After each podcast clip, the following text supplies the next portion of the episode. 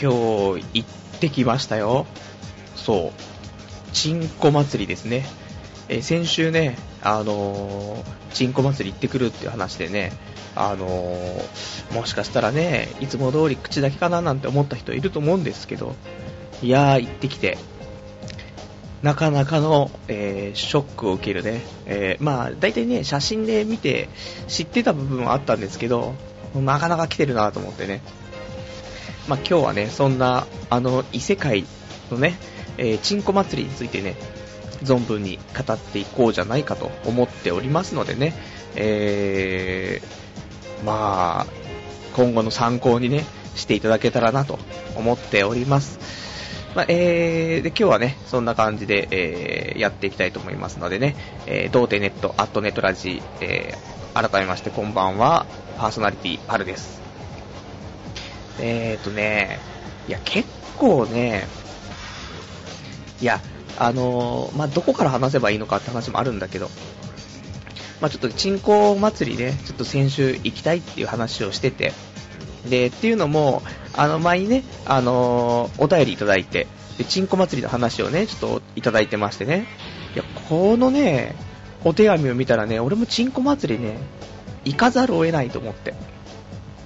で、ちょっと触発されて、で、調べたところ、まあ、基本的にはさ、田舎の方にあると思ってたんですけど、全然近いっていうね、神奈川ですよ。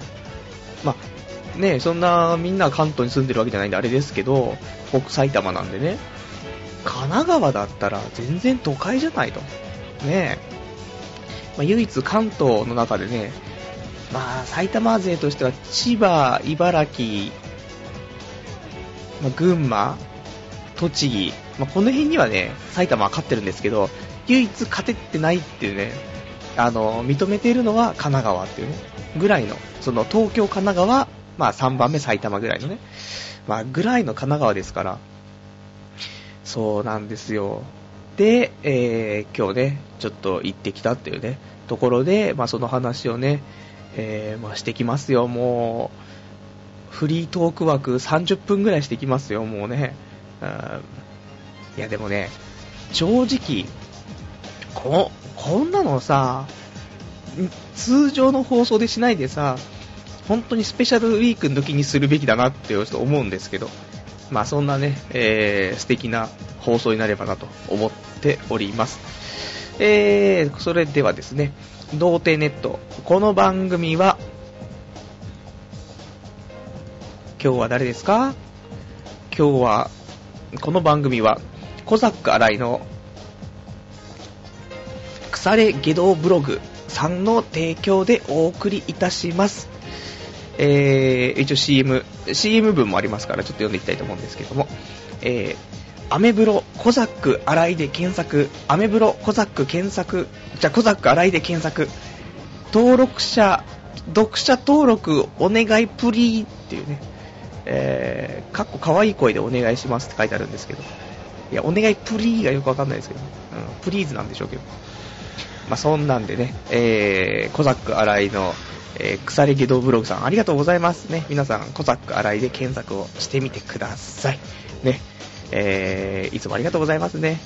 これの、ね、まあ、あの、こうやって、提供が入った時だけ、えーお伝えしますけど、えー童貞ネットのね、ホームページの、えートップページの左側の上にね、えープチカンパっていうね、えーボタンがありますから、ここを押していただくと、あの、ウェブマネーをね、えー童貞ネットに、まあ、寄付ができるというね、カンパができるということで、えーまあちょっとね、番組制作費としてね、使わせていただけたらなと思っておりますのでね、どうぞ、まあ、いただけたらね。で、あと、もらう際にね、まあそれだけだとあれなので、あの、提供としてね、読ませていただきますので、別になければないでいいんですけどね、もし宣伝とかあるようだったら言ってください。ね。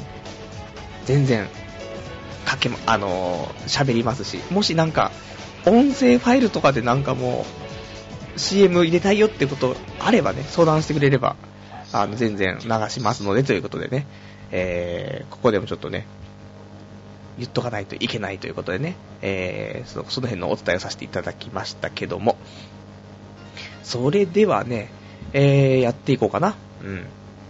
いや、すごいですよ。本当に。えっとね、はい。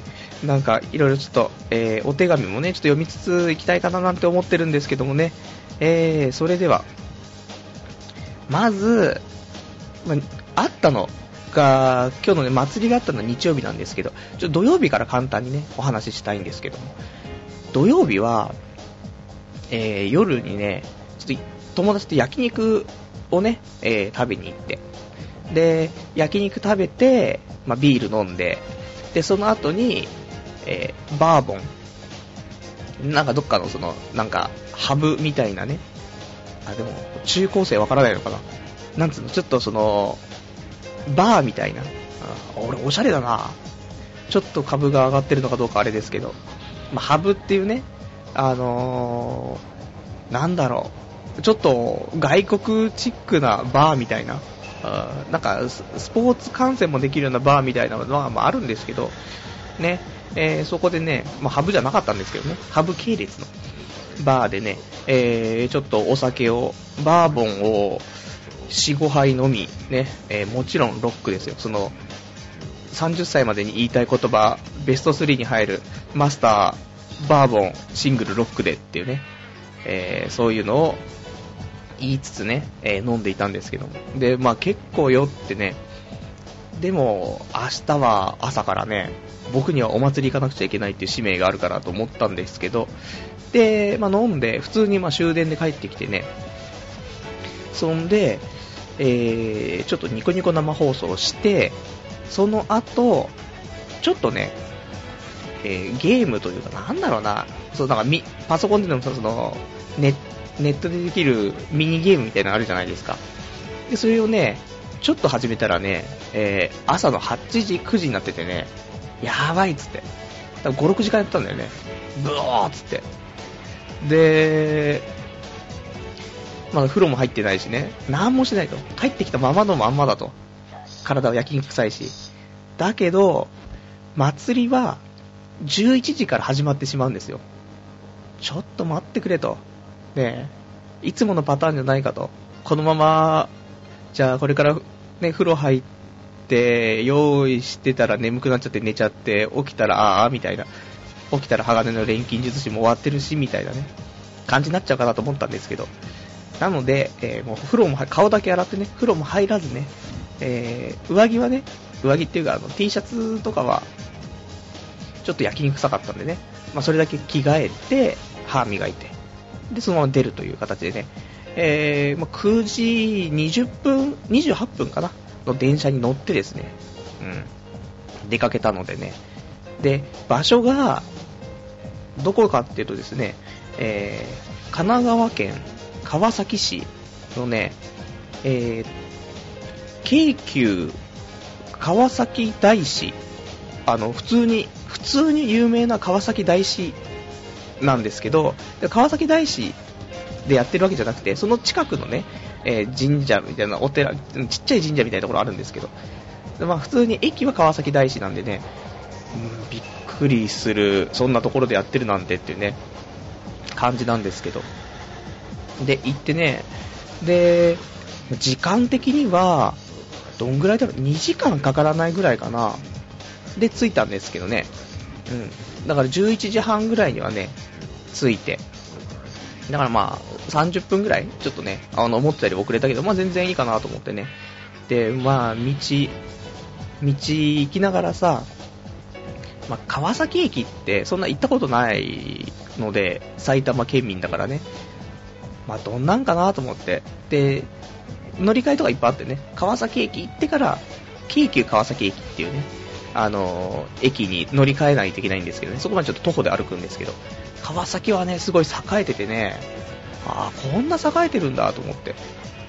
で、そのまま京急川崎駅にね、歩いて行ったんですけど、ここはね、ラブホテルだらけだったんですよね。だからこの辺からして、ちょっとね、今日の祭りの、なんか、ね、前夜祭的なところがね、行われてそうな感じが、もうプンプン。ほんとラブホテルが多かったんだよね。そう。なぜだろうと思ってね。で、まあ、そんなまあもちろん、まあ、チンコ祭りが近くにあるからですけどもね。で、一応、チンコ祭りね、えっ、ー、と、チンコ祭り名前、正式名称、金丸祭りっていうね。金丸、金丸祭りっつって、なんだろうなと思って、神奈川のマラ祭りなんだろうけど、まあそう。なんかね、今日言ってたらね、金丸様、金丸様ってみんな言ってたから、なんか神様の名前が金丸なのかはよくわかんないんですけどね。で、えっ、ー、と、まあ、ここまでね、電車でまあ来たわけですけどね、まあ、そんなに普通だったんですけども、もちろん別に川崎駅だからね。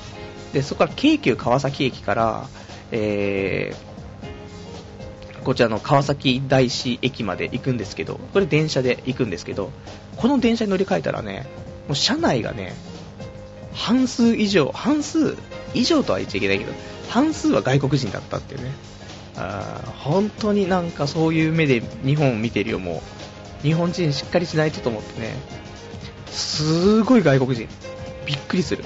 あの、俺海外とか行ったことないんですけど、なんか海外の匂いがしてた。車内が。ああ、こんな感じなんだな、海外の電車ってっていうような匂いがするね。ぐらい本当に外国人だらけ。びっくりするね。あんなにね、外国人が集中しているね、列車もね、多分ないね、日本でね。さすが金丸様パワーだと思うんですけども。でね、まあ、金丸祭りね、えーと、駅、まあ、それで着いて、で、もうこれ川崎大師ね、駅出たらもう交通規制してるんですよ。すごいねと思って。交通規制、まあでもみこしを、みこしをね、あの、チン、チンコの形をしたご神木みたいなね、ご神体？うん、ご神木じゃないもんね。木で作られてない感じだったんで、あ、でも木で、わかんないな。まあ、ご神体をね、まあ、みこしに乗せてでっかいの、ね、そそり立ってるのをですね、で、まあ、エッサホイサなわけですから、それは交通規制を、ね、するわけですけどね、もう道にはね、かなりの人だかりがすでにできていてね、あびっくり。ね、で、まあ、チンコみこしですよ。普通に11時から始まってから11時半に着いた時に、ちょうどみこしがね、もう通ってきてて、まあベストタイミングですよ。もう、チンコ、もうね、なんかね、ピンク色なんですけど、でっかいピンク色。多分ね、人と同じぐらいの大きさ、160センチぐらい、あ、そんなにないかな。でも150センチぐらいある、でっかいチンポ、勃起してるチンポ。で、ピンク色なんですけど、が、まあ、みこしみたいな形で上に担がれて、で、もう、ねみんなに、まあ、担ぎ上げられてるわけですよ。で、なんか掛け声が聞こえるんですけど、なんか、普通、まあ、なんだろう、みこしだとエッサホイサ、エッサホイサ的なね、風に聞こえるんだけど、なんかもう最後がね、マーラ、マーラっつってね、うん、多分エッサマーラ、エッサマーラっつってるような気がしたんだけど、も完全にマラなんですけど、なんだこりゃと思ってね、驚きの掛け声からしてびっくりするんですけども。でね、まあ、ここに、まあ、結構先導を切ってね、その、まあ、歩いてる人たちもいたりしてね、その、まあ、関係者、各位なんですけども、なんかね、もう、中学生、まあ、下手すりゃ小学生かもしれないですけど、小学生、中学生ぐらいの女の子が、まあ、巫女みたいな格好をして、ね、何人もね、前を歩いてるんですよ。もうないだろう、シュールすぎるだろうと思って。なんで小学生、中学生の女の子が、勃起したチンコを先導してるんだっていうね、ちょっと恐ろしい。日本、うん、クレイジージャップ。本当に。外国人、本当多くてね、みんなカメラ持ってね、みんなワイワイしてた。あれはね、いいよ。本当にね、いやもし外国人の友達いる方いたらね、えー、4月の第1週の日曜日、ここに、その、チンコ祭りこと、金丸祭り、毎年やってますから、ぜひ連れてってあげるとね、もう大爆笑。まあ、もちろん正にオープンじゃないとあれですけど、びっくりすっから。本当に、俺もちょっとね、来年はね、友達連れて行きたいぐらい、これは面白いなと思って。うん。まあ、そんな、ね、えー、チンコ祭りですけどもね、で、まあ、他にもね、その一緒に歩いている人とかでね、えー、後ろからついてきている人とかでね、なんかね、舐めてるんですよ。手に持って。何舐めてんのかなと思ったら、なんか飴を舐めてるんですけど、完全にチンコの形をした飴なんですよ。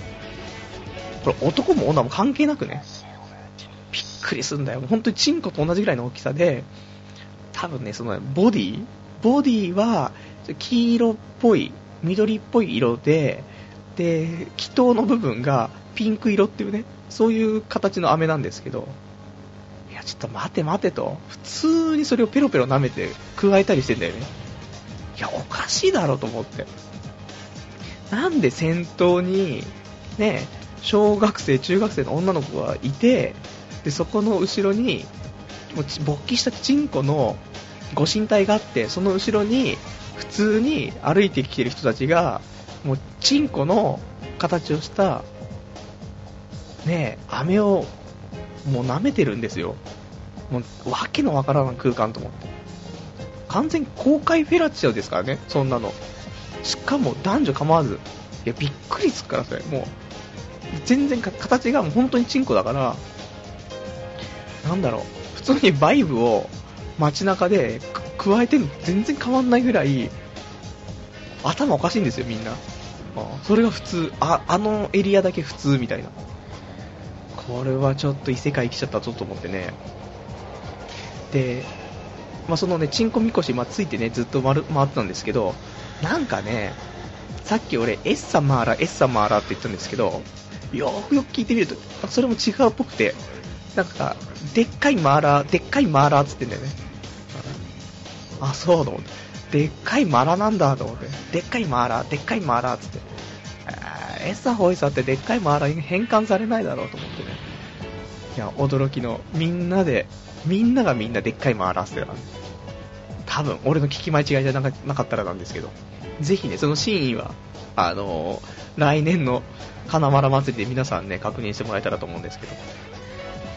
で、びっくりすんだよね。で、なんか他にも歩いてる人たち、ね、関係者のところに、海外メディアみたいなところ、まあ、アナウン、なんて、インタビュアーと、もうカメラマンとかがもう密着取材もしてるし、なんじゃこりゃと思ってね。いやでもそりゃないでしょ。海外であんのかな、こういうね。海外でもこういうのがあれば、まああれですけどね。日本異常だよね、と思って。それが、みんながみんなだからね。そのエリアは。いや、おかしいよと思ってね、そりゃ大爆笑だよみんなと思ってね。で、他ね、まあ、キョロキョロと見渡してると、もうチンコのマークが入った手拭いを頭にしてる人とか、まあ、オリジナルグッズ？そこの金丸祭りオリジナルグッズだと思うんですけど、手拭いをね、チンコの形、まあ、可愛いチンコのね、マークなんですけど、俺もどうかななんて思ったりするんだけどね。そう。でね、あとはね、そうだな、チンコ、まあ、チンコチンコ、今日多分チンコね、えー、結構言う、言う日になると思うんですけどね。うん。そんでね、あ、あと、まあ、全然関係ない話ですけども、100%ね、意味がないの分かってるんですけど、一応あの、何があるか分かんないので、コンドーム持参してますよ、僕。うん。いや、あるかもしんないでしょ。なんか、ね、みんなだって、男も女も、チンコのでっかいご神木、ご神体を見てね、いるわけだから、なんか女の子もブラブラ来ちゃうかもしれないわけじゃないねえ。まあ、来ないと思いますけど。いや、だって雨だ、雨すらチンポでしゃぶってるわけだから、ムラムラ来るかもしれないじゃない？もう多分濡れてますよ、みんな。ね、歩きながら。ねうん、ないと思いますけど。そしたらさ、なんか、急にね、手掴まれて、近くの森とかさ、神社の裏とかにさ、連れてかれてさ、まあ、セックスっていう可能性もね、ないことはないと。あないんですけど、そんなものは。なのでね、一応コンドームを持参していると。一応2個みたいな。2個持参してみたんですけどね。全く、しかもだって風呂も入ってないからね。風呂も入ってないし、パンツも取り替えてない中で、そんな中でセックスは無理だろうと思いつつも、一応コンドーム用意しておくっていうね。病気なんでしょうね。あわよくばってね。1%の希望もないのにあわよくばという考えをね、していましたけど、もちろんなんもないですよ。いかんね。あれだよ、その中学校の林間学校とか修学旅行でコンドームを持っていくというか、そういうのと同じぐらい意味ないですから、ね、もしかしたらね、女子と何かあるかもみたいなね。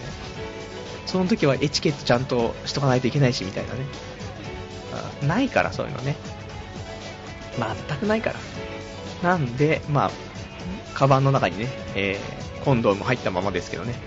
一生使使わない可能性が高いね。まあ、でも来年はね、来年はもうそれはチンコ、チンコ祭り一緒に女の子と行って、そうしたら女もずっとチンコ見て、で、チンコ、チンコ飴こと何？マラキャンディーね。マラキャンディーをね、舐めてるわけだから、多分ね、そその気になっちゃうと思うんですけど。うん、まあならないんですけど。ね、で、他ね、いろんな、まあ人がいたからね、あれなんだけど、まあ、パソコン持ってね、配信してるやつもいるし、多分ね、その多分ニコニコとかね、ニコニコ生放送とかユーストリームとかそういうので放送してんじゃないかなと思うんだけどね、そう動画配信をね、してるっていうね。ニコニコでやったらね、ちょっと運営の方にね、あのー、止められそうですけど、他のね、動画サイトとかね、実況できるところだったらね、特にそういう規制がなければ、まあだって公にやってるね、ことですから、チンコが映チンコの形したものが映ったってそれは全然平気だと思うんですけどね。しかもだって今、今パソコン持ってね、配信してましたけど、その人は。iPhone、iPhone とかね、持ってたら、それでね、ユーストリームとかであの配信できるんでね、動画。ね。なので、最近も本当に便利だなと思ってね、そう考えるとちょっと俺もね、iPhone 持っときゃよかったなと思ったんですけどね。いや、本当に、これ放送したら、まあ、結構してる人いたと思うんだけどね、いや、本当に面白かったね、と思って。でね、あとね、ま、何があったかなっつうとね、まあ、とは普通に、まあ、それでその練り歩いてね、他にもチンコ、ピンク色のチンコのね、ご神体と、あと真っ黒のご神体と、ね、えー、まあ、ポロポロあってね、で練り歩いて最後そのなんだろうその金丸祭りを主催しているその神社の方にねあの向かってね。でお疲れ様みたいな感じだったんですけど。でそこでもねいろいろとイベントやっててね、えー、まあ、物品も売ってるわけですよいろいろと。で俺もチンコ型のストラップとかあったらなと思って携帯ストラップ。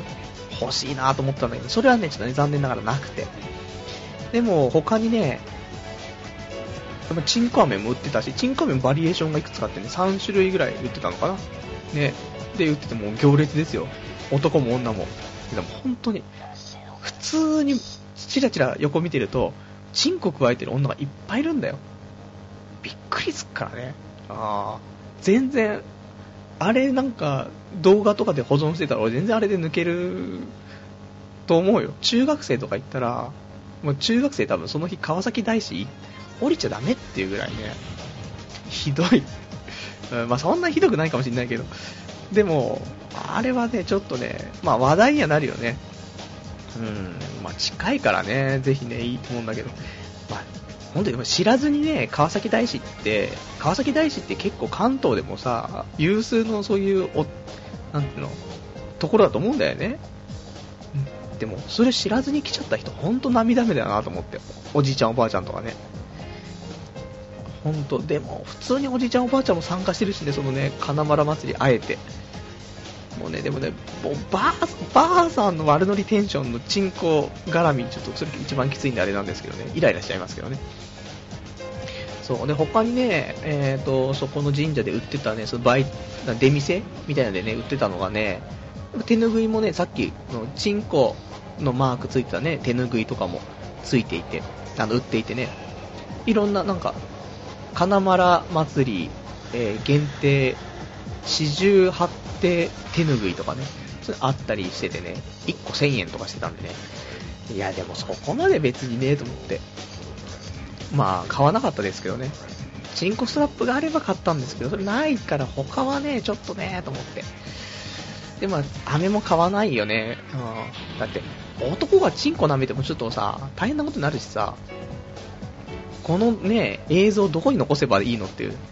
例えばニコニコ生放送とかでね、あの、チンコ飴舐めてたら、確実に俺のアカウントは削除されますから、そこはね、気をつけていきたいと。いうところでね、まあ、雨もね、まあ、変わらなかったんですけどね、そうなんですよ。でね、なんかね、ちょろちょろ歩いてたらね、最後なんか飴配ってたんちっちゃいね、チンコ型の飴 を配ったんでね、くださいくださいっつって、で、もらって、うん。黒光りしてましたね。黒光りしてる。な、何飴なんだろうね、あれね。チンコの形してるんだよね。すごいなと思ってね。ね、他にはね、いろんなね、まあ店もあったんだけど、なんだろう。まあその、他のね、チンコ型のなんか、オブジェじゃないけどね、そういうのも売ってるところがあってね、そうしたらね、なんか、出てるその展示っていうのはそのなんか装飾品みたいな、普通の商品とは別に、まあその飾るじゃない。机の上とかをさ、完全にアダルトショップとかで売ってる、でっかいバイブみたいな、まあ、ディルド？ディルドでいいのかな？みたいな、その、肌色のでっけえチンポ。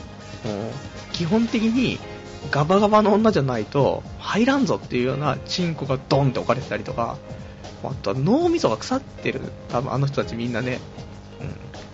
うん。驚くよ、本当に。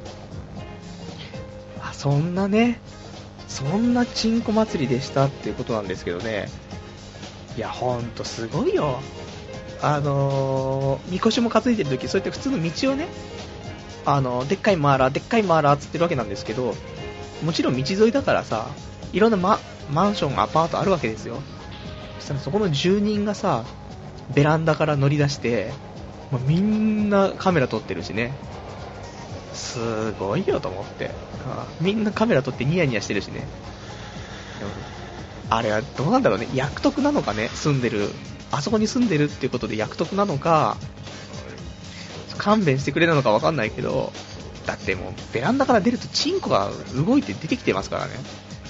本当に。で、住、あいつ、ここ住んで住民だぜって見られてるが、それもあれなんですけどね。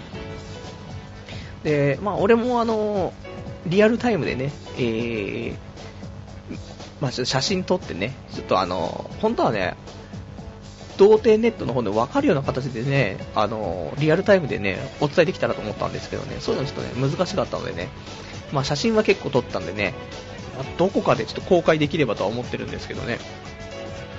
いやー、結構な筋、筋じゃねえけど、なんかね、そこの神社の方でマイクを持ったね、放送しているおじいさん、おじいさんっていうかまあ、おじさんみたいな人がいてね、多分そこの、その区域のね、その、なんだろう、まとめてるおじさんなのかもしれないんだけど、そこの人がずっと喋ってんだけど、一人で。なんかね、一本筋が通ってるっていう言葉があるでしょみたいな。うん、男は一本筋を通さないとみたいな。あの一本筋が通ってるって、チンコの裏筋のことだって。そういうことを言ってたの。これは合ってるのかな？歴史に詳しい人ちょっと教えてもらうとあれなんだけど。ね、だだってさ、でもそう考えると一本筋が通ってるって、何なんだろうって話だけど、うん、チンコの筋らしいよ。これ、でも嘘だったらね、あれだから、ちゃんと真意は、あの、ググるか、あの、ウィキペディア先生の方でね、あの、確認してもらいたいんですけどね、他に筋ってないもんね。なかなか、その一本筋が通ってるのが体のところに何があるって言ったらチンコしかないんだよね。ああ、本当に。他にもね、マイクアナウンスでね、そう、えー、ダンス、なんかその、ね、花丸様のどうのこうのって、男性のシンボルが今、神社の方にみこしが入ってきましたってね、うん、お疲れ様ですみたいな言って、で、もう本当男性はもう立っていないと男性ではないですから、みたいなね。うん、えーみたいな。それ、そのこの地域でなんかその、おじいさんがさ、公然のところで喋るんだと思ってね。すごいなと思って。そう、最近は装飾系、装飾系と言われてますけどって。もう男はみたいな。ガツガツいってみたいな。女はみたいな。なんじゃこりゃと思ってね。もうそのね、あの、マイクアナウンスを聞くだけでも面白かったね。うん。おじいさんね、多分ラジオとかしたらね、大人気になるぐらい、一人でずっと喋ってんで反響もないのに。いや、素晴らしいと思ってね。本当にあの、一本筋が通ってる。まあ明日皆さん学校や職場で使ってみてください。ね、えー、変な目で見られますからねい。や、本当に。あとね、か、まあ、何があるかっつったらね、まあ、ちまあ、ちょっとね、これでも、まあ、思ったことっちゃ思ったことなんですけど、あのー、まあ、ちっちゃい頃からさ、こんなさ、完全体のチンコを見てるっていうさ、川崎の女の子は、ほんとそりゃ、なんてちょっと早熟というかね、おませになりますよっていうね、だって、完全にそそり立ってるんですよ、もう。ね多分、俺、女の子って、最初に勃起したチンコを見るのってどこで見るのかなと思うと、最近だと多分 AV とかも見るでしょ、多分。あの、なんか、と、お兄ちゃんが持ってた AV を、なこっそりと女の子の友達集めてみたいなさ、見ちゃったみたいな、そんな中学生みたいな、あるでしょ小学生ぐらいなのかなわかんないけど。だから、多分、親父のチンポって、勃起してんの俺見たことないんですよ。多分、だってまあ、俺がまあ、20、あの人は29で結婚してるから、多分俺34とかの時に生まれた子だから、普通にそっから3年ぐらい経って物物心つくとしても38歳でしょ、親父も。38歳になったら、なんか常日頃勃起してることもないじゃない。多少制御できるようになってるから、俺未だに親父のチンコを勃起したの見たことないんで、そう考えると、多分みんなもそうだと思うんだよね。男の子も女の子も関係なくね。そうすると、家庭内じゃないんだよ。家庭内でチンコを見る勃起してるその完全体のね、うん、チンコを見てるってことはないから、そういう小学生、中学生の頃に兄弟がいたら、まあ、そこの兄貴の持ってた裏のビデオとか、まあでも今インターネットで検索もでも、その辺は親がシャットダウシャットアウトしてるのかなわかんないけどね。チンコって検索すればいくらでもチンコ出てきますけど。であとはさ、もう本当に彼氏とかでしょ？彼氏ができて、中学生、高校生とかで彼氏ができて、まあ、初めて勃起したチンコを見るとか。で、あと、まあ、早い人は中高とかだけど、まあ、普通の人だったら大学生とか、ね、そんな感じでしょ？そうしたらさ、普通がそれなのに、川崎に住んでる女の子はみんなもう完全体のチンコを見てるから、何にも驚かないよね。その初めてで本本物を見るのは初めてだとしてもいや知ってるしみたいな。あ本当にこの形なんだっつってね。ワロスみたいな。逆に。確認だよねもうね。もう十何年もね植え付けられててあの知識本物だったんだっていうね。ちょっと安心みたいな感じでしょ。そんなねだからもう川崎の女の子は多分オープンなんだろうなというね。いや多分チンコ見せて歩いても多分問題ないと思うんだよね。警察には捕まるけど、女の子的には問題ないと思うんだよね。うん。金丸様、金丸様ってね、来ると思うんだよね。来ないけどね。うん。まあ、そんなんでしたというね。まあ、ちなみに電車賃は往復でね、2000円以上もしたし、で、帰りにね、ちょっとしたね、テンション上がってね、え気分でフラッと寄ってしまったね、えー、パチンコ屋さんで8000円負けるっていうね。あー、何やってるんだと。チンコ見てパチンコやって負けてね、カスすぎるだろうってね。まあそんなんだったかな。ね。えー、まあ、ラジオがなかったら絶対こんな風に動かないですけどね。まあラジオがあるといいね、こうやってなんかフットワーク軽くなってね。まあ来年から、てか毎年もう行こうかなと思って。金丸祭りね。近いから、やっぱり。うん。近いっていいことだね。って思います。あもうぜひ、あの、来年。来年はオフ会でできるかな？もしかしたら。でも気持ち悪いよね。例えばさ、これが集まった人がさ、何十人とだったらさ、その団体でチンコ祭りでワイワイやってるんでしょ？まずいからね。プライベートで行くべきなのかな？なんとも言えないし。そう。もうすぐ、結構11時半ぐらい着いてね、2時、3時にはね、向こう出てたから、2時ぐらいに出ちゃったかな。本当に、あの、結構、それでも堪能できたかなと思ってね。いや、もうぜひおすすめなんでね、あとはあの、6月に静岡の方でね、あの、またチンコ祭りありますから、まあ、その時はね、まあ、俺もまた、今日のはね、リハーサルなんでね、本番はその6月で、一緒に旅行に行ってね、で、あの、混浴、近くの混浴をね、混浴の宿を探して、で、もちろん今度、今度持ってきますよ。ね、何があるかわかんないですから。チンコ見て混浴入ってる女なんて全員やれるだろう。ね、まあ、幻想ですけど。なのでまあ、コンドーム持ってきますけどね。そんなことしようじゃないかと、企んではいるのでね。さすがにそれスペシャルウィークかな。あれでしょ、あの、乱配線完備してる宿に泊まって、宿から生放送みたいな。スペシャルウィークすぎるだな、それな。第100回記念とかそういうレベルだと思うんですけど。まあ、そんな感じでしたというね。ね、えー、長いフリートークだったね。いかんね。まあ、しょうがないでしょ。ねそのぐらいの大イベントだって話。ね。まあ、そんな感じ。うん。えー、とね、これか、ちょっと今、お便り来ているのですが、ちょっとなんかサーバーエラーみたいなんでね、あれ、放送はされてるんだけどね、えっ、ー、と、聞けないという方が多いみたいです。残念すぎるね。まあちょっと今日はポッドキャストで聞いてもらうしかないかな。ねえ、えー、申し訳ない。あ、本当ね、サーバーエラーっぽいね。ちょっと後で見ておきますね。あのー、今日はもうしょうがないということでね。残念。ということで。まあ、じゃあ早めにね、うん。ちょっとお便り、じゃあちょっとお便りを読んでいこうと思うんですけども。ね、えー、ラジオネーム、玉木さん。こんばんは。最近、ポッドキャストのアップロードが遅くなりましたね。早く聞きたいので、月曜日の朝にはアップロードしてください。お願いします。ってね、お便りいただきました。ありがとうございます。まあ、そういうことですよ。なので、まあ、今回、ちょっと早めにね、あの、ラジオ聞けないっていう人いるみたいですから、ね、あの、リアルタイムで。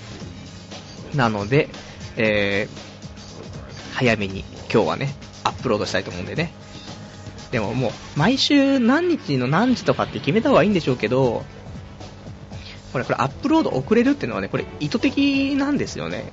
恋でやってるもので、あの、面白かったかなって思ったラジオに関しては、結構すぐにアップロードするんですけど、今週本当にやばいと、つまんなすぎるぞこのラジオっていう時は、アップロードが水曜日の朝になります。うん、なるべく少しでも聞かないでほしいんでそこのね、期間を短くして。で、翌週ね、えー、にもうすぐ日曜日の朝で聞けるようにアップロードしちゃうっていうね、そういうからくりなんですけど、本当に、まあ、皆さん面白い面白いって言ってくれるのはありがたいですけど、結構、心がね、えー、苦しい時もあるんで、そういう時は遅れてしまうんですけど、まあ、ちょっと決めた方がいいかもね。アップロードは何日の何時とかね。うん、まあ、やっていきたいと思いますよ。ありがとうございます。えーと、あとお便り、ラジオネーム、タモリックスさん。こんばんは、パルさん。金丸祭りかなりやばいっすね。祭りの出店に弾痕を模した食べ物とかオブジェありましたか、えー、僕の行った祭りでは1分の1スケール弾痕飴や女性器を模した粉菓子やらスイーツが充実してましたよ、えー、実物大弾痕飴でほれ口の中にも食べさせてやらんとのなどと本来の用途に使用しているリア充絶対いますよね、えー、僕は全く使う当てがない先っぽからじわじわ濡れてきてますよそれでは祭りレポート楽しみにしていますというね、お便りいただきましてありがとうございます。ね、そんな感じでしたよ、本当にね。だどこも一緒なんですね。女性器を模したね、なんかものあんまりなんか、俺は見な見なかったんですけどね。男性器はひどかったな。スイーツっていう表現もあれですけどね。本当に、チンコ普通にしゃぶってますからね。ペロペロペロペロ。うん、驚き？しかも、男も普通にね、もうチュパチュパしてるわけですからね、逆にちょっと、あの、ビビるね、あと、ゲイっぽい人も結構いてね、うん、楽しそうだった、普通に。あの、チンコのオブジェみたいなところでね、写真撮ったりとかね、チンコにまたがってとかね、すっごい楽しそうだったから、本当に、あの、いいんじゃないかな、なんて、いいんじゃないかってなんだって話ですけどね、面白かったなと思ってね、うん。そんなんですね、はい。えー、それではね、あと、ラジオネーム、ちょっとね、えー、読んでいきたいと思うんですけども、ラジオネーム、ニーキさん。最近、伊集院のラジオでパルさんのネタが読まれること多いですよね。なんかコツみたいなものを掴んだんですか？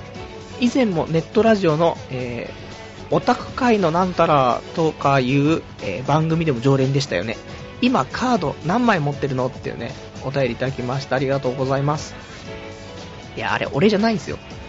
あの、全く俺じゃなくて、ね、あの、前ね、いた、いましたけど、ラジオネームがなんか、童貞ネットとかっていう人だったりとかね、いましたけど、あの、全く無関係ですから、俺はもう伊集院のね、ところ、伊集院さんのラジオにハガキ出したのはもう、ほんと1回2回とかで読まれてないですからね。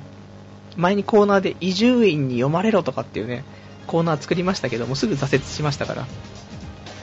何にも持ってないですよ。昔友人からもらったお尻コインがね、ありますけど、そのぐらいでね、本当に、なんか、何なんでしょうね。誰なんですかね、あれはね。俺も逆に、ちょっと、わざわざ童貞ネットっていう名前使うっていうの何かあしらね、うちのこと知ってくれてるのか、もしくは普通に童貞のネットオタクとかっていうことなんかあれなんですけどね。まあ、もしね、まあ、そんなにネタを読まれるっていう人ですからね、ぜひなんか、あのー、このラジオとかね、なんかニコニコでもね、制作携わってくれるとね、スーパーブレインだと思うんでね、いいよね、そういうネタがちゃんと書けてさ、読まれる人すごいなと思ってね。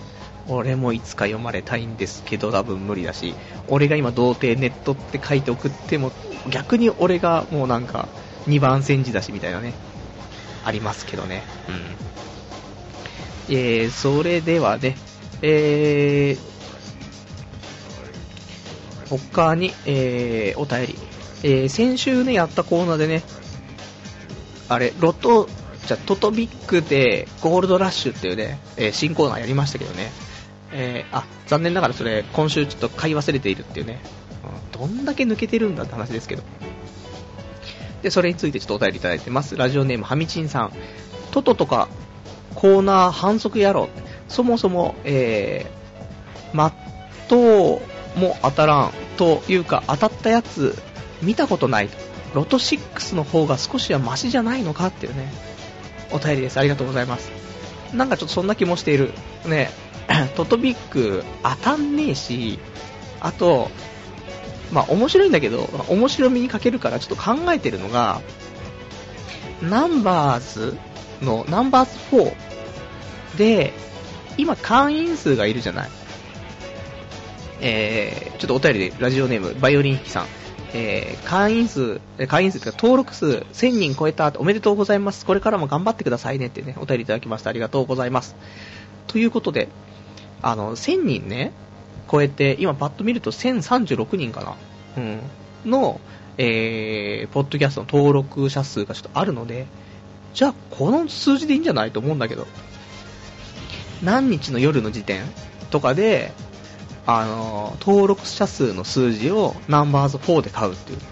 それ毎週変わるし、ねまあ、特定もされないじゃん。ちょっと、ま前後するだろうけど、ちょっと予想して買ったりもできるから、ちょっと面白いんじゃないかなと思ってね。うん。まあだから、ナンバースっていつ発売だかあれですけど、例えばまあ、水曜日とか発表とかだったら、ねまあ、月曜日の朝あの夜の時点12時の時点で何人だったかで、その数値で買うとかっていうね、ちょっとそれを考えているので、ま、どのみち来週はね、何か、またくじ的なものをね、したいと思いますんでね、ぜひぜひ、えー、ご期待くださいというね、ありがとうございます。えー、そんなんですね。あとはね、あ、あと、今ちょっとお便り読んでますけどね、あの、お便りの方、えー、こちら、童貞ネットのね、掲示板の方に、えー、スレッドがね、ラジオ用スレッドっていうのは立ってますのでね、こちらの方に書き込んでいただくか、もしくは、えー、メールの方でね、お待ちしております。メール、メールアドレスに関しては、えー、ラジオアットマーク、童貞 .net、ね、こちらまで、えー、どうぞよろしくお願いします。いろんなね、あの、普通オタでもいいですし、あとコーナーもいくつかありますからね、どんどん潰れてますけどね、コーナーね。まあ、コーナーでもいいので、あの、ぜひお便りいただけたらなと思っております。はい。ありがとうございます。えーと、あとね、えー、こちら、お便り。ラジオネーム、ラジオさん。日曜ではないのに書き込みます。でも、どうしても書き残しておきたかったので書きます。えー、明日、高校のクラス発表があります。同じクラスになりたい人が2人います。1人は好きな子、2人目は中学時代同じバスケ部に所属して、えー、所属し共にベンチプレイヤーの地位を築いてたやつです。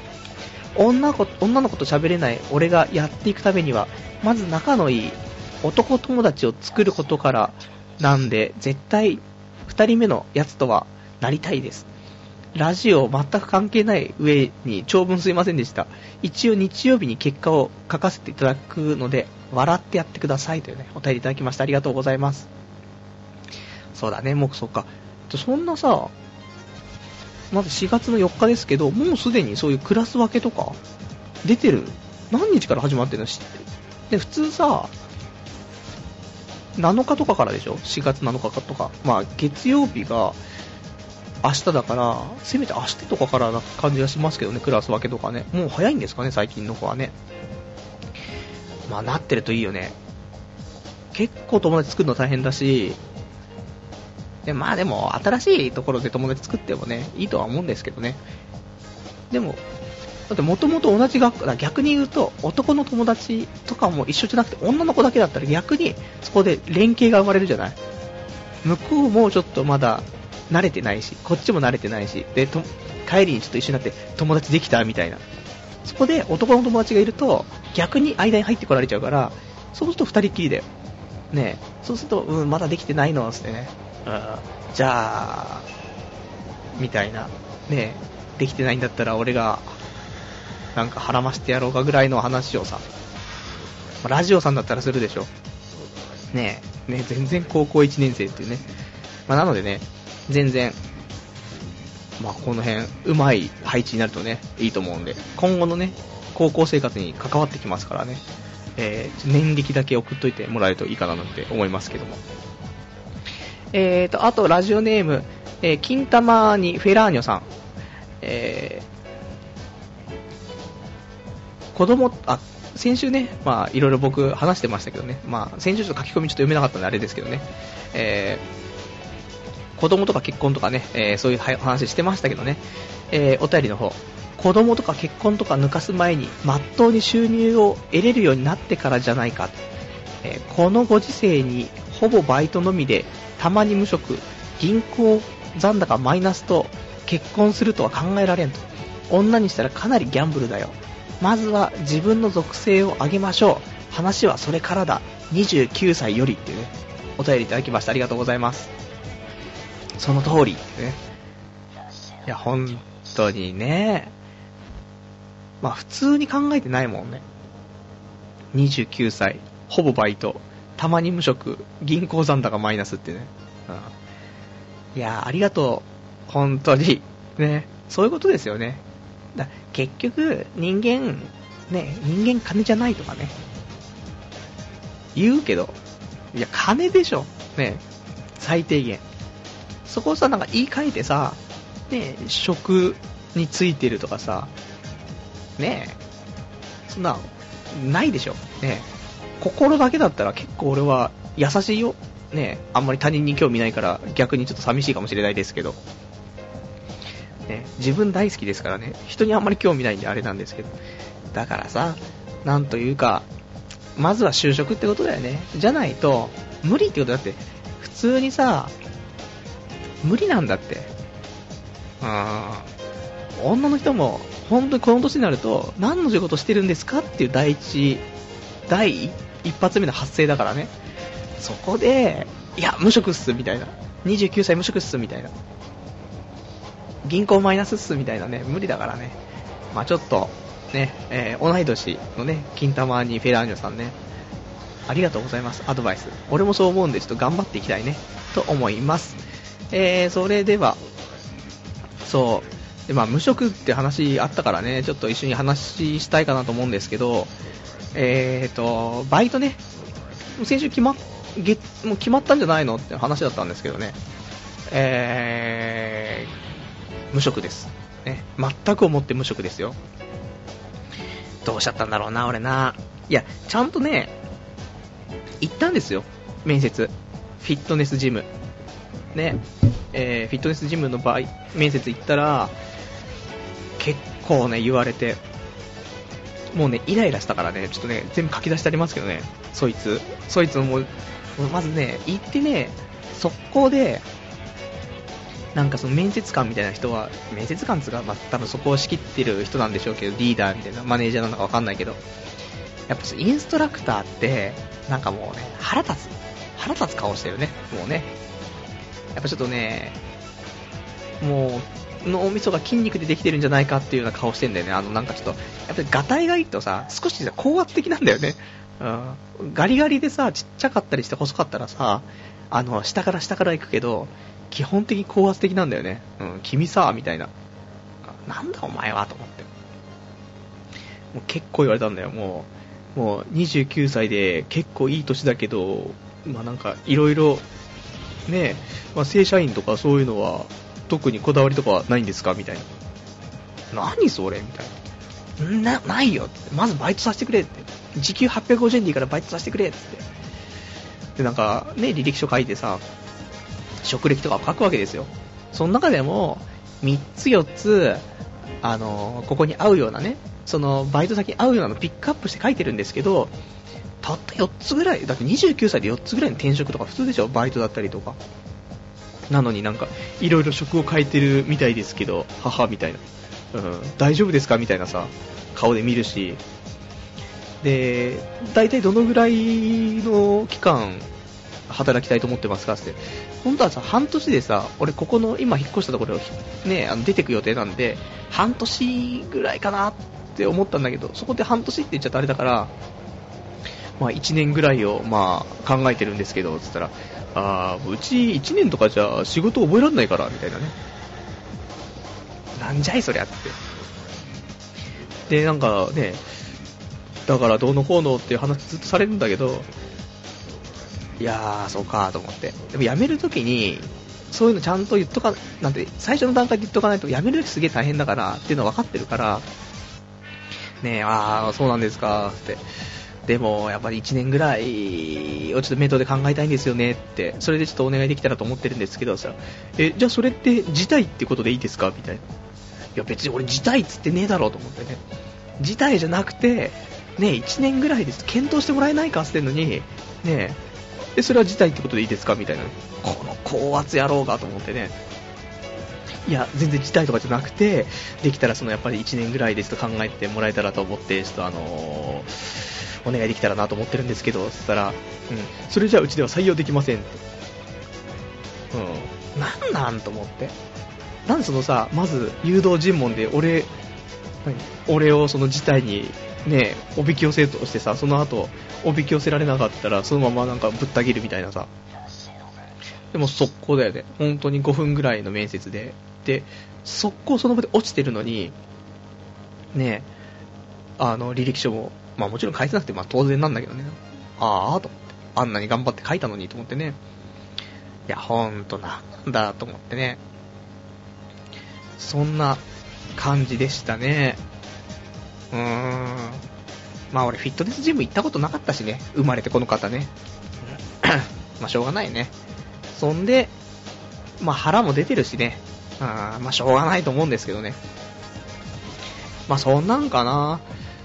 で、その後、他にもバイトの応募してて、前に一回俺お見合いパーティー行ったことありましたけど、ラジオでもね、多分放送したと思うんですけどね、えー、お見合いパーティー、そこのね、俺が行ったところのお見合いパーティーの、えー、なんか募集があってね、で、電話して、まあ、電話、話を聞いたところ、俺平日のね、夕方からやりたいって話だったんだけど、そこがね、金土日しかダメだった。金土日だったら、もしかしてできたかもしれないんですけどね、そこの運運営とかね、アナウンスとかね、その辺が、バイト募集しててね、これ、時給1000円なんだけど、まあ、夕方3時ぐらいから夜9時ぐらいまでのやつでね、6時間ぐらいなんですけどね、これも面白そうだなと思って、だって、結局、なんかさ、このラジオ、今やってるけど、行き着くところってどこなのって話になると、わけわかんないじゃないですか。全然ないけど。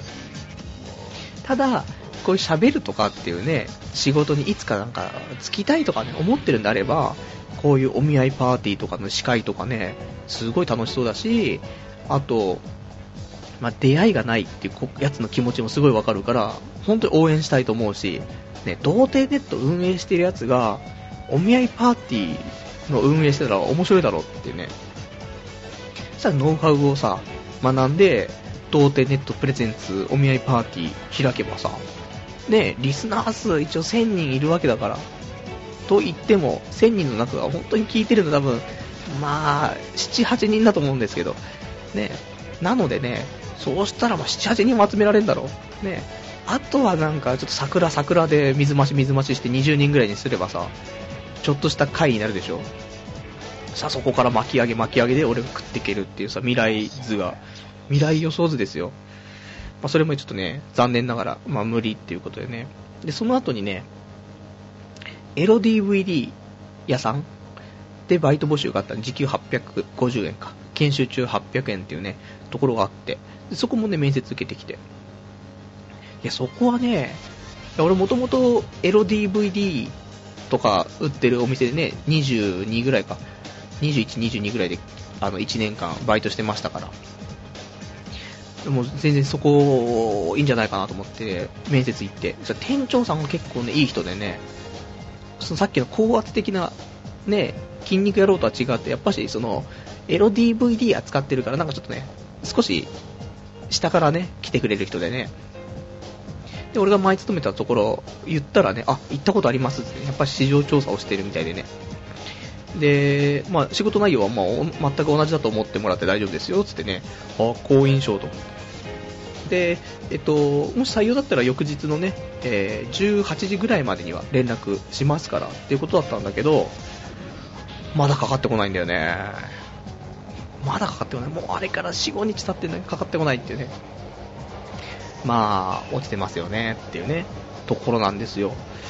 なのでね、まあ、明日、いつも通り、毎週絶対一言言いますけど、タウンワークね、これでちょっと探してね、俺も決めて、もう漫画喫茶で働く。でも決めた。うん。というのも、あの、面接の時にね、やっぱしね、ちょっと志がないといけないというところで志望動機を、その、いつか、ね、漫画喫茶を僕経営したいと思ってるので、ぜひそれ働かせてくださいと。ね、そういうことでちょっと行きたいと。だって、難しいでしょ、やっぱりね。あのー、例えばお金持って漫画喫茶じゃ始めますってなった時に、一応漫画喫茶のバイトとか経験してればさ、多少はさ、大体からくりというかさ、内容が分かってるからね、いいと思うんですけどね。で、全然知らずにね、漫画喫茶経営しようとも手出したらさ、まあ、もちろんフランチャイズとかでやるから問題ないと思うんですけど、教えてくれるし。ただ、やるかやらないかの判別もね、その前にできるから、そういう意味ではね、えー、いいかななんて思ったりして。うん。まあ、そんな感じかな。うん。まあ、そんなんで、まあ、来週には決まってると思うんでって、もう、なんか、俺これ、半年前にも言ったし、今も言ってるし、ねいかんね。毎週言ってるしね。さすがに決めないとまずいっていうね、ところです。えー、あとはちょっとね、えー、お便りちょっと読んでいこうかな。ラジオネーム、ケケケの鬼太郎さん。さっきの金丸祭りですね。えー、外人も楽しんでたってね。外人超楽しんでましたからね。みんなすごいカメラ持ってカシャカシャして、途中だって肩車とかしてるやついましたからね。肩車してチンコ飴舐めながらフォーっつって、すげえな、お前らと思ってね。てか、普通に、あの、なんだろう、分けるとしたら、地元の人、外国人、一般人みたいな感じですけど、いやー、がそうすると外国人は完全に、その三大勢力の中でもトップなんですよ。ね、日本人も多いんだけど、日本人6割ぐらいいたとしても、2割が、うん、3割、2.5割ぐらいが多分地元の人なのかな。じゃあ2割ぐらいか。で、あと3割、4割が、まあ、その、普通に来た日本人で、あとは全部外国人なんでね、本当にびっくりするからね。驚きです。ね。海外でもこういうのあったらね、そしたら俺も億劫だけど海外旅行行こうかなっていうね、気持ちになりますけどね。どうなんだろうね。海外でもそういうチン、チンイベントがあればね、チンフェスタがあればね、ぜひ、と思いました。えーと、そんなんでね、うん。あ、あとちなみに、あのー、余談ですけど、エロ DVD ね、えーと、面接受けた後、もうこれ受かったなと思ってね、受かったと思って、えー、ちょっとパチンコ屋さんね、入っちゃったら1万円負けちゃったって。何やってんだって。受かってねえし。もうカス、カスすぎるね。今週パチンコで1万8000負けてるってね。もう、無職で1万8000負けてるとかもう病気でしょ、本当に。で、この間も負けてたし、俺1万2000ぐらいね。病気でしょ、本当に。もうまずい。でもね、あの、ギャンブルが好きなのとかね、ギャンブルやめられないのって話じゃなくて、ただ、あの、スロットというゲームが多分楽しいんだよね。だからゲーセンでスロットしても全然楽しいの。だから、ゲーセンでしろよっていうね、うん、ことですね。なんでゲーセンでする、今後。残念。別にお金が増えても増えなくてもどっちでもいいんだよね。あの、あのスロットっていうゲームがね、楽しい。テレビゲームと一緒だよね。うん。って思いますよ。ぜひ、あの、じゃ今度、ね、えー、スロットゲーム大会オフで会えたらなと思っております。えーと、あとね、えーと、お便りね、いただいているのがね、お便りが、はい。じゃあちょっとね、いただいてるのんじゃおうかな？うん。ラジオネーム、えー、竹内さん。名前で言っちゃって竹内さんね。うん。毎週楽しく拝聴させていただいています。リスナー1000人突破おめでとうございます。いやー、パルさんに影響されて僕もネットラジオ始めちゃいました。番組名、そんなことないっしょ。うん。えー、検索エンジンでは全く、あ、全然引っかかりません。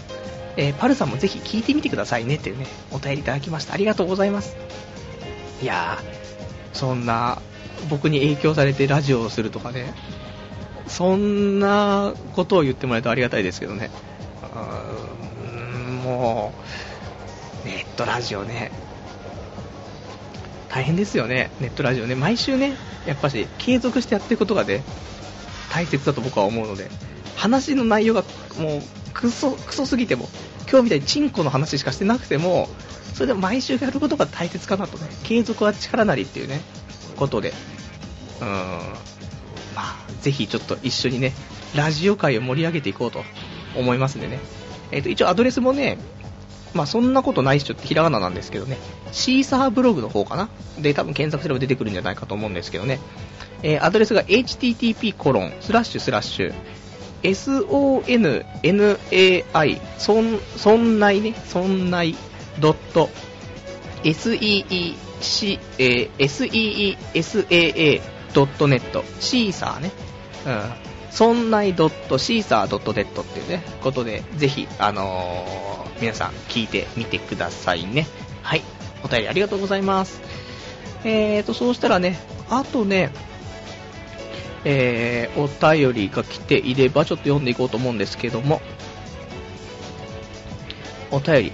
あ、あと、今週ね、いろいろとあの、アニメ始まってきましたけどね、春の新作アニメがね、えーと、今ちょっと随時見てるところなので、来週あたり出揃うんじゃないかと思うんでね、多分来週はアニメ祭りなる、まあ、つっても、ね、誰も求めてないからね、アニメ祭りね。なので、まあまあ、一応ね、残しておこうというようなぐらいのレベルで放送しますんで、それはね。ね、アニメ祭りだから来週はいいやとか思わないでね、別にそれ本当にもう少ししかないんでね、ぜひ、あの、アニメ興味ない方も来週ぜひお願いします。えー、そんな感じかな。あとはね、えーと、じゃあ、そろそろ1時間経ったんでね、えー、お別れのコーナーね、やっていきたいと思います。えー、お別れのコーナー。なんだろうな、今日ね、他に言いたかったことね、えー、そう、先週ね、あの放送中にちょっと電話がかかってきてね、うん、まあ、そんな記憶に新しい話ですけども、だからそうしたら、あの、もともと高校の同級生からで、で、なんかね、同じ部活だったやつ、俺卓球部だったんですけど、卓球部俺副部長だったんですけど、そこの部長がね、結婚するんだっていう話をね、聞かされて、まあ、その友達経由でね、ああ、そうなのかと。だから今度ちょっと飲もうよって話だったんですけど、いや、ほんとやっぱ結婚してくるよねと思って。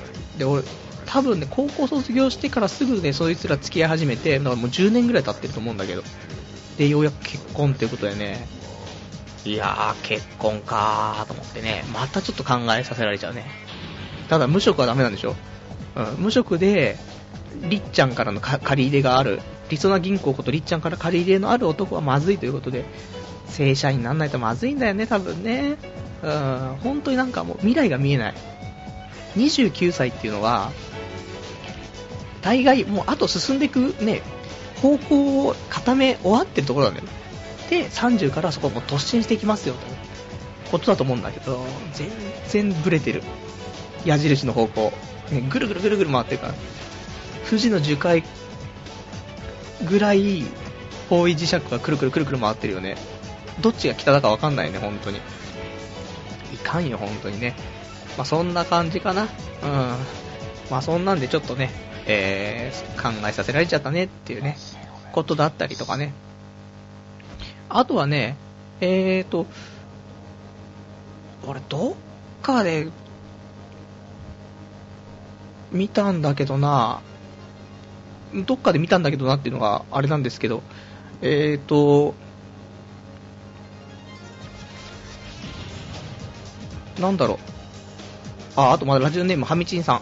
パルさん、ラジオと掲示板やツイッターとでは随分言葉遣いが違うけど、なぜですかってね、お便りいただきました。ありがとうございます。いや、俺が聞きたいんだけど、なんだろうね。いや、俺もラジオも、どうなんだろう、なんかね、最近ちょっと砕けて話してる感じがするんで、またちょっと少しえー、敬語というかね、丁寧な感じで喋ろうかななんて思ってはいるんですけどもね。まあ、そんなもんでしょ。え、日記は別にいいんですよ。日記はその時のテンションなんで、デスマス調だったり、で、アル調だったりとか、普通の話し言葉になったりしますけど、まあ、ラジオは多分このスタンス。で、ツイッターに関しては、あの、ツイッターってやっぱしなんかあの、慣れないね。うん。ツイッターなんか書くと、なんか面白くない言葉になってしまうんで、まあ、あれなんですけど、ツイッターも、まあ、こんな感じでやっていきたいんですけどね、ツイッターが重いっていうね、なんか素敵なツールがあればぜひ教えてください。えー、ありがとうございます。あー、どこであったのかな？ちょっと、あのー、見当たらないのであれですけど、いや、見当たるかな？見当たる、あ、ごめんなさい、見当たりました。うん。そうだね。えー、ラジオネームコザックさんね。えー、トトビックのコーナーですが、買った券を写メで撮ってアップしてくれ、えー、アップして見れるようにしたら分かりやすいかなと思いましたというね。ありがとうございます。まあ、そうだよね。まあ、ただ、もしで、もし6億とか当たっちゃった場合、ね、本当は真実を伝えないといけないラジオですけど、怖くなって真実伝えられない場合もあるじゃないですか。そうすると、実際アップしちゃってると、あいつ当たったぜっつって祭りになっちゃうから、危ないかななんて、ちょっと思ったりはするんですけど。まあ、ナンバース4ぐらいだったらね、当たってもそんな100万、200万、んそんなもんなのかな？わかんないけど。だからまあそれはいいと思うんですけど、トトビックとかね、ナンバース、あとはロト、ロト6とかね、そういうのもまずいかなと思うんでね、まあ、あとアップどこにしようかなって話ですけどね、まあ、ちょっと考えていきたいなと思っております。あとはね、えー、っと、他話したかったこと、あ、前に言ってたあの、ラジコ、ね、あの、インターネットで、パソコンで普通の民放のラジオを聴けるよってサービスなんですけど、これがね、えっ、と、前に、えー、ラジ、ラジカっていうね、ラジカっていうそういう専用のね、ソフトを作った人がいて、で、録音できるって話だったんですけど、新しいバージョンを見たらですね、えー、番組表取得ができて、さらに予約録音もできるようになってるというね、番組表から。いや、すげえなと思って。これで俺も伊集院毎伊集院のラジオ毎週ね、本当に高音質で予約ができるっていうね、ちょっとね、あの多分先週一番嬉しかったことね、これね。うん、すげえと思って。まあ、そんなの、ね、そんなのどんなんだって話ですけど、ぜひよかったら皆さん、あの、伊集院光深夜のバカ力聞いたことない人いたらね、ぜひ聞いてもらえたらいいかななんて思っております。あとはね、そう、伊集院さんつながりでいくと、まああの、僕もミクシーとか、ね、やってるんですけど、まああの、なんかそういう申請とか来たらね、えー、マイミク申請とか来たら、あの、特に問題なく許可します、許可っていうかね、申請出し合いますけど、あの、教えてくださいとかっていうのはね、あの、お答えできないので、そこはあしからずなんですけど、探し出してください。ね、ぜひね、宝探し的な。で、伊集院光コミュ、コミュニティがあるんですけどね、ここの女性のね、プロフィールが面白いと。なんかね、まあ結局、伊集院さんのことが好きな人とか、ね、まあちょっとね、えー、ある方からね、まあ、ツイッターとかで伊集院に返信してる人、ね、コメントを返信してる人とかの女の人も多いから、そういうのアプローチしたらどうなの？みたいなね、話があって、そっかと思って。で、ちょっとツイッターで伊集院に、伊集院さんに、あの、返信してる人を見ても、あんまり女の子が俺の時いなかったから、じゃあどうしようかなと思って。さあ、これミクシーだと。ミクシーの伊集院光コミュに入っている女の子にアプローチかけたら、ね、もう伊集院も好きだし、女だしって、もうそれも、まあ、二大巨頭は獲得できるわけだから、もういいんじゃないかなと思ってね。で、ちょこちょことそういう伊集院さんのコミュニティから、いろんな女性ね、えっ、ー、と、プロフィールを見たんですけど、まあ、あの、結果的にはあの全く何もアプローチしてないんでね、ただ、あの、ちょっと覗いてビビってすぐ終わってしまうってあれなんですけども、ただプロフィールとかがね、やっぱ似てるんだよね。うん。好きな本とか、好きなこととか、すんごい似てる。やっぱし、伊集院好きは、男、女か構わずね、うん、似てるんだなと思って。普通にうちの本棚に入っているミステリーの本とか、そんなにあるわけじゃないのに、そこが被ってるとか、うん、何なんだろうねと思って。面白いなと思って。だからやっぱし、ね、前に言ってたその伊集院光深夜のバカ力を聞いてる女の子の友達がね、欲しいよね。うん。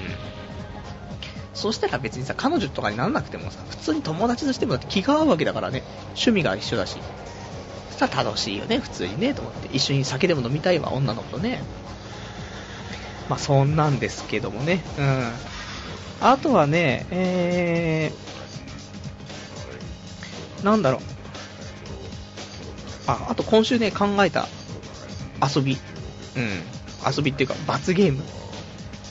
もういいか、これ。これ別にいいか。まあ、ちょっと喋っちゃうね、これね。言っちゃったからね。あの、なんかさ、これ負けたら罰ゲームなとかってあって、まあ、無理なんだ言ってくるやついるじゃない。なんかもうイライラするやつ。あの、まあ、そんな面白くね罰ゲームなのかと。ボキャブラリーねえな、みたいなさ。そういうのは、例えばなんか、じゃあここで裸な、みたいなさ、うん。面白くもなんともないからってね、うん。でも、ここを、面白い罰ゲームって何かなと。センスのある、ユーモアのあるね。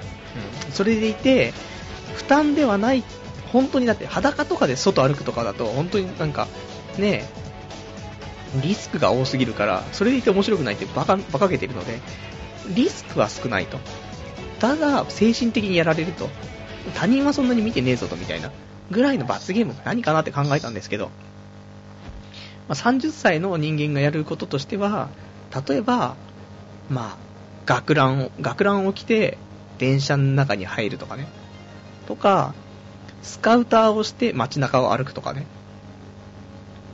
そういうのでいいんじゃないかなと。もう十分嫌だけどね。誰も見てないけど、あいつスカウターしてるっつって。うわぁ、やだわ、絶対やだわ。電車の中とかで。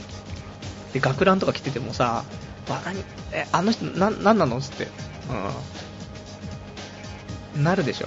ハゲ上がってるのに、ハゲ上がってるのに学ランってみたいななるでしょ。あとは、まあ、ドラッグストアで、おむつと一緒にローション買うっていうね。うん、別に、全然迷惑もかけてないし、あれなんですけど、うん、あの人、おむつプレイって、完全におむつプレイだと思われますけど、おむつとローション買うと、もうすんごい多分辛いと思うよ。途中で、なんか独り言で、あー、なんかもう、じいちゃんはおむつだし、なんか、ばあちゃんはマッサージしてほしいって言うし、つって、言い訳をブツブツ言いながら買うんでしょうけどね。おむつとローション買ったりとか、そういうさ、罰ゲームがいいかななんてね、思って、ね、この罰ゲームコーナー、罰ゲームコーナー、このた作りますか？謎だなコーナー乱立って何も運営されてないからあれだけどね。うん。です。まあ、もし面白いね、罰ゲームとかだったらね、えー、お便りいただけたらと思っております。で、あとお便り、えー、ラジオネーム、キキキの鬼太郎さん。ラジカで検索しても出てこないよっていうね、お便りいただいてますよ。あのね、ラジカね、アルファベットで書いて、えーと、R, A, D, I, K, A, ラジカ。ね、これ出てきますから。ぜひぜひお試しください。じゃあね、そんな感じかな。今日もね、えー、ちょっと1時間ちょっとやってしまいましたけども。